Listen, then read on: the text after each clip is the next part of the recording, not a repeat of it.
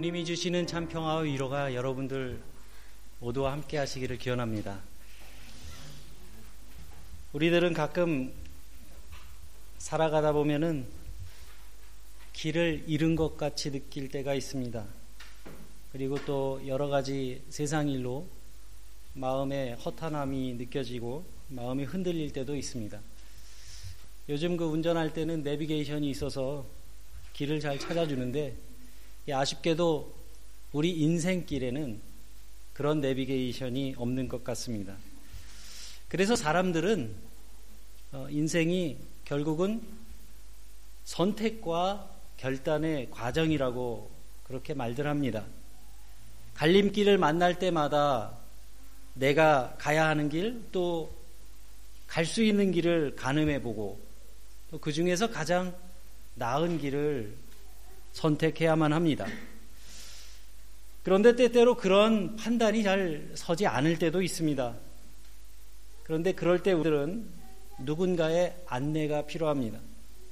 뭐 멘토 또는 뭐 스승이라고 불러도 좋고 또 뭐 안내자라고 해도 좋은 이런 분들이 여러분들에게는 있으신지 모르겠습니다.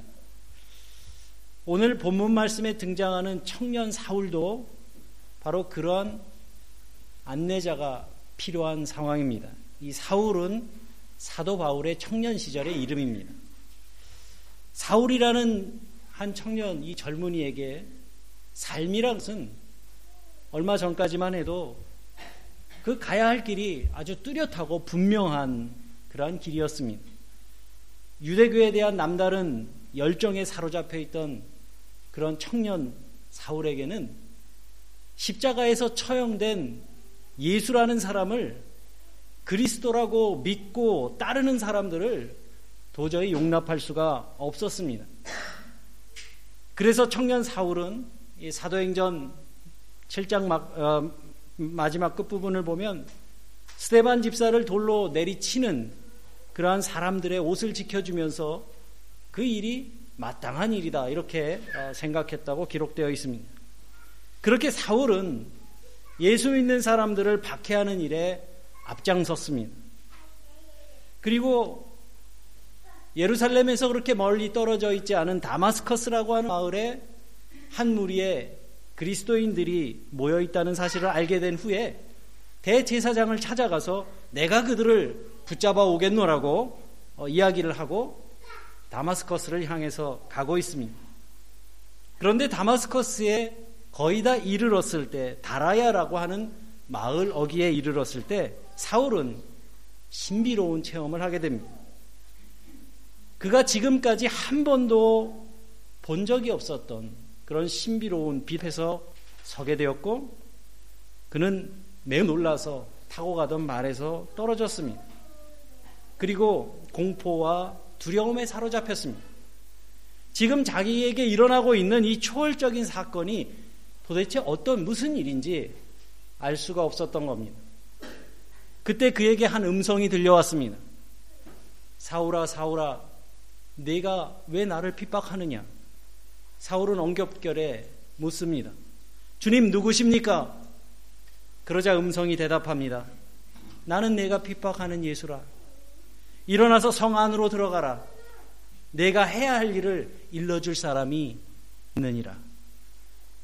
이렇게 이루어진 예수님과 사울의 만남은 성경에 등장하는 여러 사건 중에 가장 신비로운 사건 중의 하나입니다.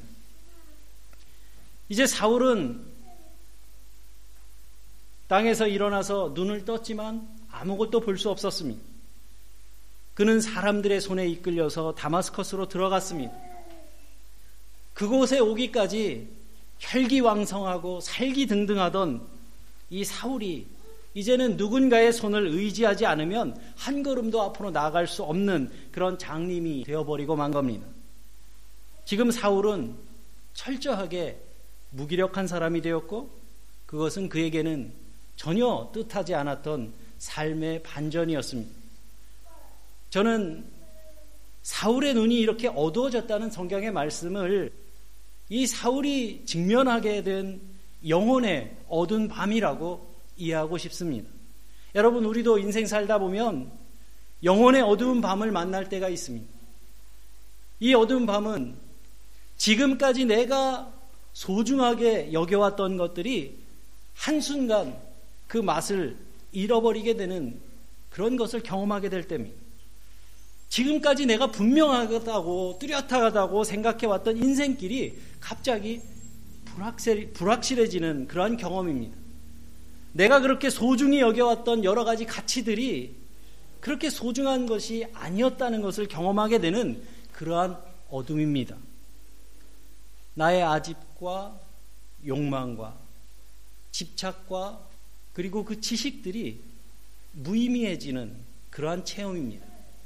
그리고 이것은 주님이 니고데모와 나누었던 거듭남의 체험이기도 합니다.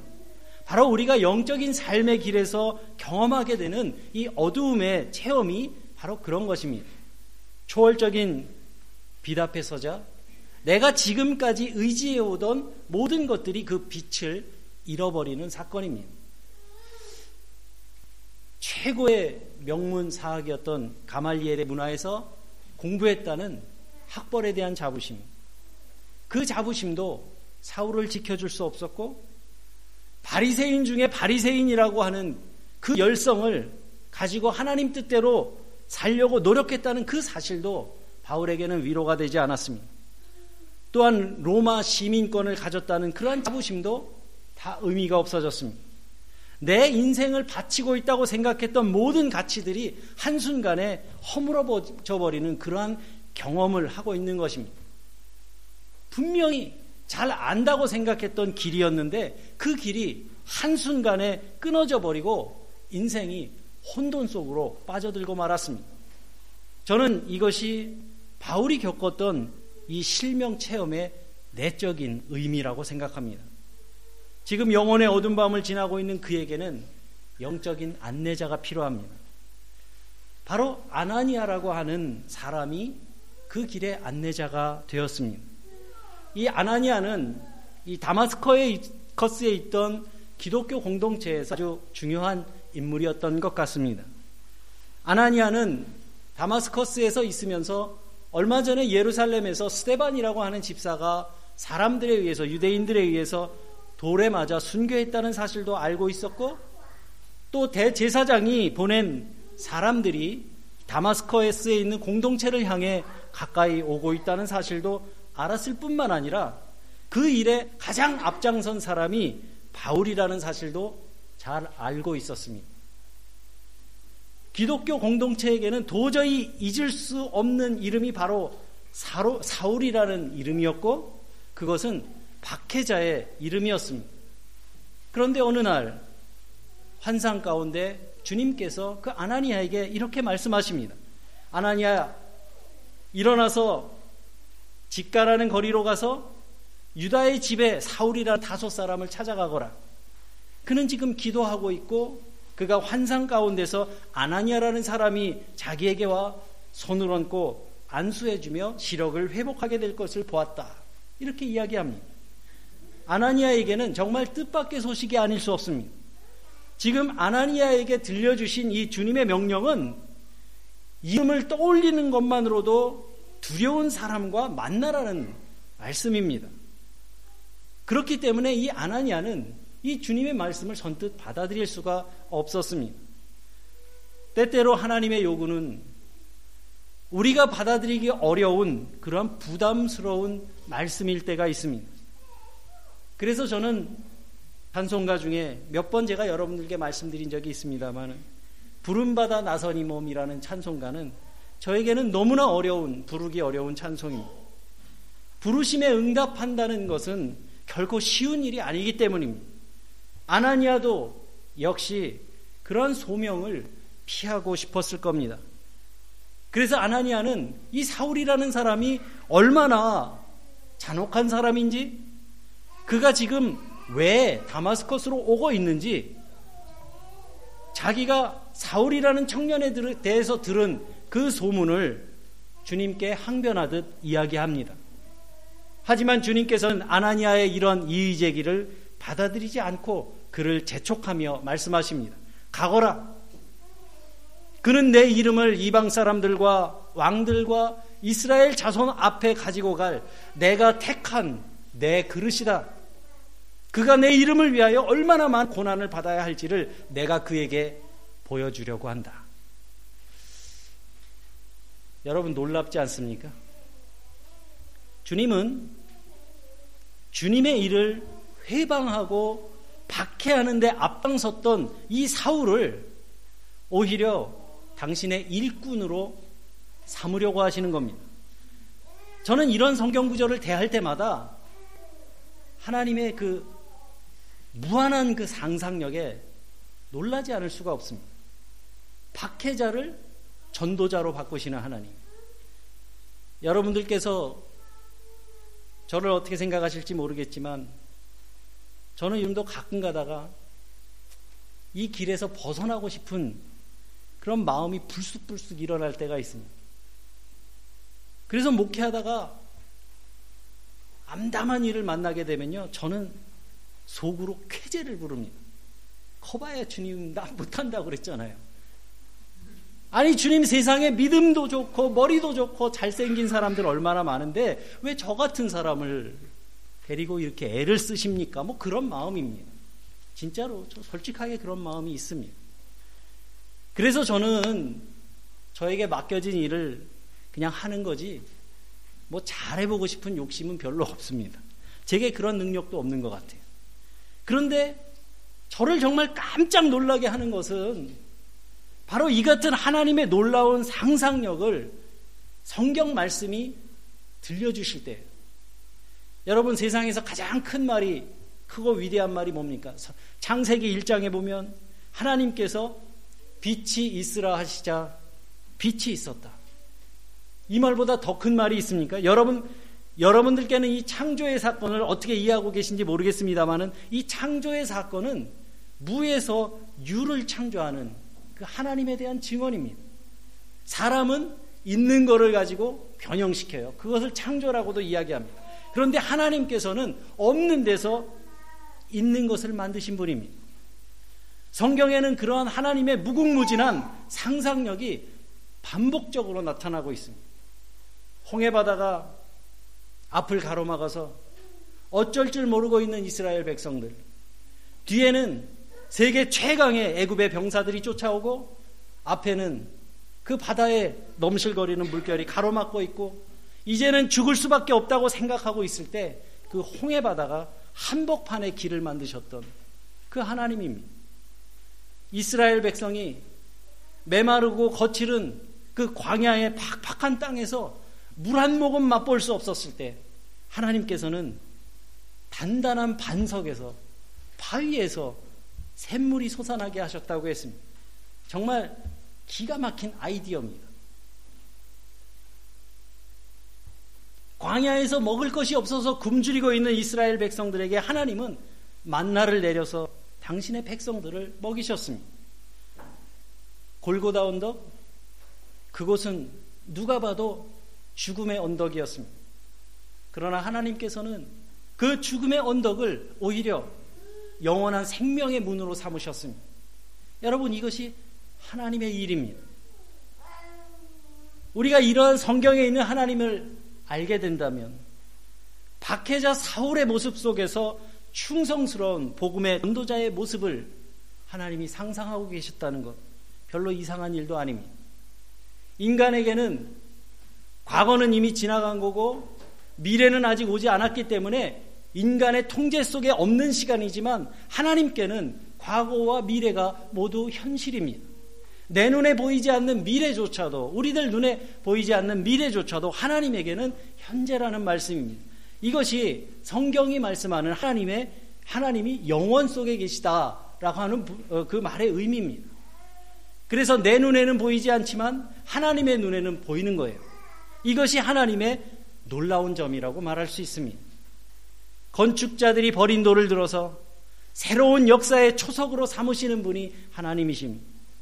솜씨 좋은 목공이 길가에 버려진 나무 토막을 가져다가 아름다운 예술품을 만들어내듯이 하나님께서는 이 세상에 쓸모없는 사람들을 가지고 당신의 일을 하는 백성으로 삼으셨습니다. 박해자 사울. 누가 보더라도 피하고 싶고 꺼려할 수밖에 없는 그 사람을 하나님께서 다듬으셔서 당신의 그릇으로 사용하시려는 겁니다. 교회의 일을 생각할 때는 이런 생각이 바탕에 있어야 합니다. 여러분, 하나님의 계획을 알아차렸을 때 아나니아는 가라고 하시는 그 부담스러운 주님의 명령에 순종할 수밖에 없었습니다. 하나님의 계획을 온전히 이해할 수는 없었지만 그리고 사울에 대한 그 두려움이 사라지지는 않았지만 그는 말씀에 의지해서 사울을 찾아갑니다. 그의 그런 행동은 하나님을 전적으로 신뢰하기 때문에 가능한 일입니다. 여러분, 이게 믿음입니다. 믿음은 내 눈에 어리석어, 어리석어 보이는 일이 그리고 비록 지금은 내가 이해할 수 없는, 없지만 하나님이 세우신 그 계획에 아멘 하는 것이 바로 믿음입니다. 여호수아 5장을 보면 가나안 정복을 앞두고 있던 이스라엘은 길갈이라는 곳에서 장정들 모두에게 할례를 행했어요. 그리고 거기서 6월절 잔치를 베풀었습니다. 적과 대치하고 있는 그런 상황에서 이러한 일은 군사 전략에 대해서 조금이라도 알고 있는 사람이라면 있을 수 없는 일이었지만 이들은 적들을 앞에 두고 말씀에 순종해서 그렇게 했고 마침내 승리를 거둘 수 있었습니다. 또 구약 성경의 사사기 7장을 보면 미디안과의 전투를 앞두고 있던 사사 기드온은 군인들을 모았어요. 그런데 온 이스라엘에서 모은 장정들이 이 다 모였는데 상대방하고 비교를 하면 절반도 되지 않는 숫자가 모였어요. 그런데 하나님께서 그 군인들이 너무 많다는 거예요. 그래서 먼저 두려워하던 장정 2천을 먼저 돌려보냈습니다. 그런데 하나님은 남은 숫자도 또 너무 많다는 겁니다. 그래서 기드온은 2만 명을 돌려보내고 겨우 300명을 데리고 미디안 군대와 싸워 큰 승리를 거뒀습니다. 어마어마한 적을 앞에 두고 숫자와 물량에 의지하기보다는 하나님의 뜻에 의지했던 것을 우리가 알 수 있는 겁니다. 그런데 여러분 그런 생각 해 보셨습니까? 왜 하나님이 기도원에게 내가 지금 이런 이런 작전을 짤 거니까 300명만 남겨둬라 이렇게 미리 설명하지 않으셨을까? 저는 그런 생각을 해봤습니다. 해봤는데 여러분들 해보셨는지 모르겠어요. 여러분 그 이유는 기도원의 믿음을 보기 위해서입니다. 하나님이 원하시는 것은 하나님에 대한 전적인 신뢰이지 계산이 아닙니다. 하나님의 생각은 우리의 생각과 다르고 하나님의 길은 우리의 길과 다릅니다. 바로 이것을 인정하는 것이 믿음입니다. 아나니아는 직가라는 곳에 있던 직가는 고든 거리라는 뜻입니다.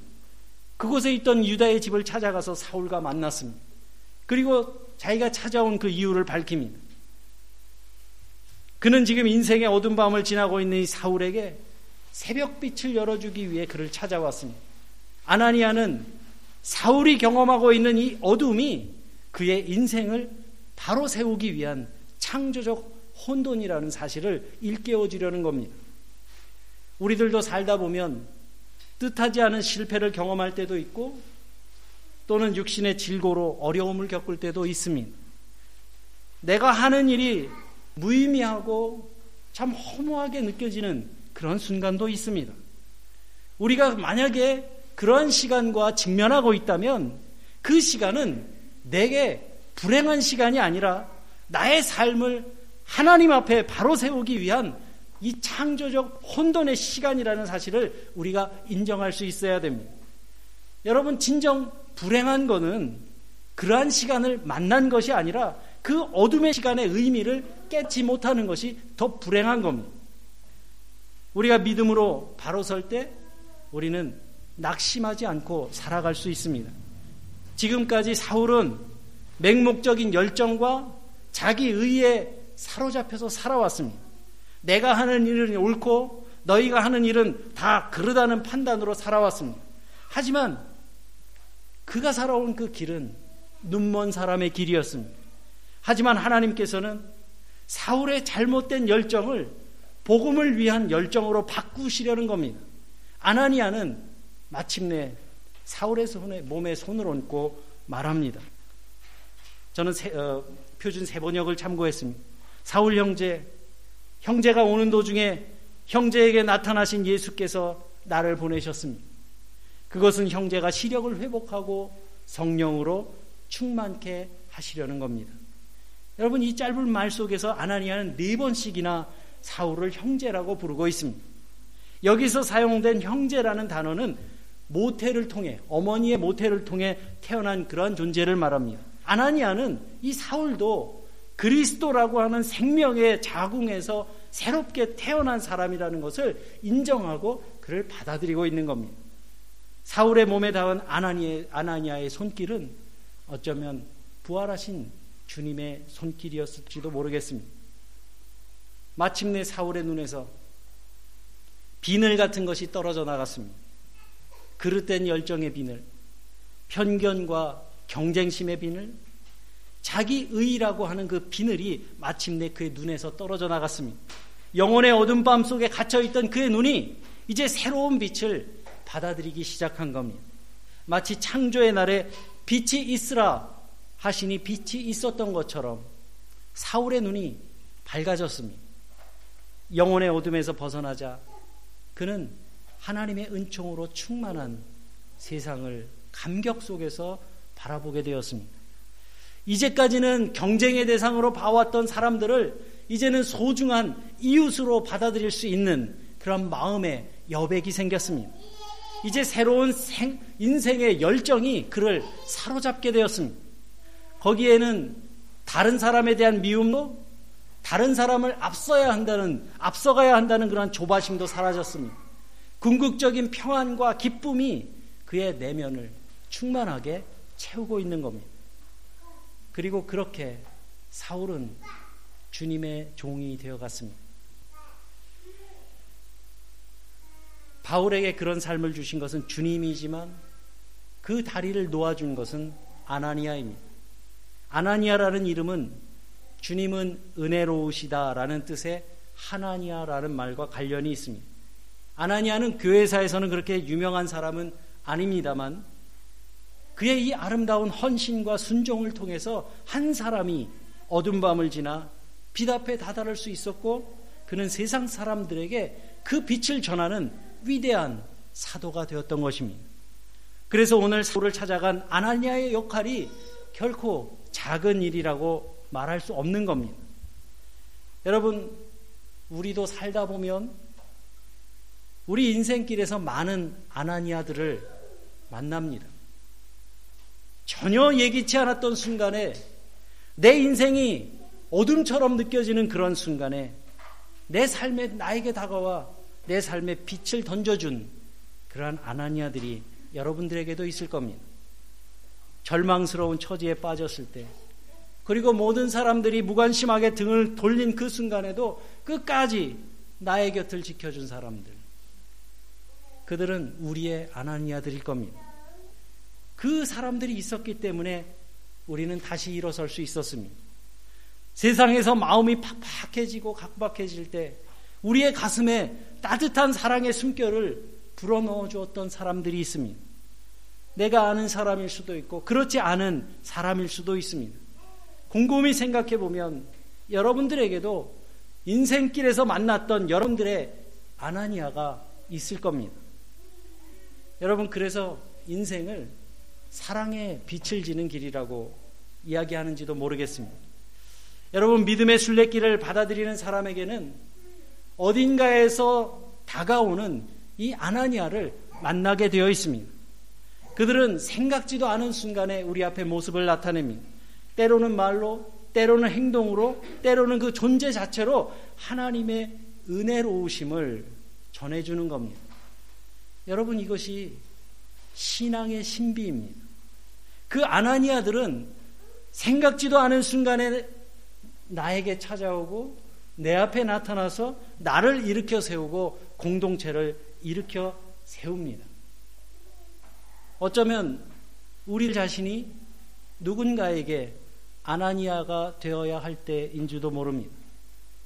누군가에게 다가가서 하나님의 은혜로우심을 나타낼 때 우리는 사울을 빛으로 인도한 아나니아가 됩니다. 여러분, 주님의 말씀을 향해 여러분들의 마음을 여시기 바랍니다. 가거라 하는 주님의 명령에 기꺼이 순종했을 뿐만 아니라 박해자 사울을 형제로 받아들인 아나니아처럼 우리들도 누군가에게 아나니아가 되어서 살 수 있으면 좋겠습니다. 사울은 이 아나니아를 통해서 새로운 빛을 얻게 되었고 그 이후에 이 다마스커스 신앙 공동체와의 교제를 통해서 상해 모험에 나설 수 있는 주님의 종이 되었습니다. 우리 교회도 이러한 사랑의 모험을 두려워하지 않는 교회가 되어가기를 간절히 소망합니다. 주님께서 이곳에 있는 여러분들의 삶 속에 많은 아나니아들을 보내주셨던 것처럼 여러분들도 이제부터 누군가에게 아나니아가 되어서 주님의 아름다움과 그 은혜로우심을 드러내는 멋진 신앙의 삶을 살아가게 되시기를 주님의 이름으로 간절히 기원합니다.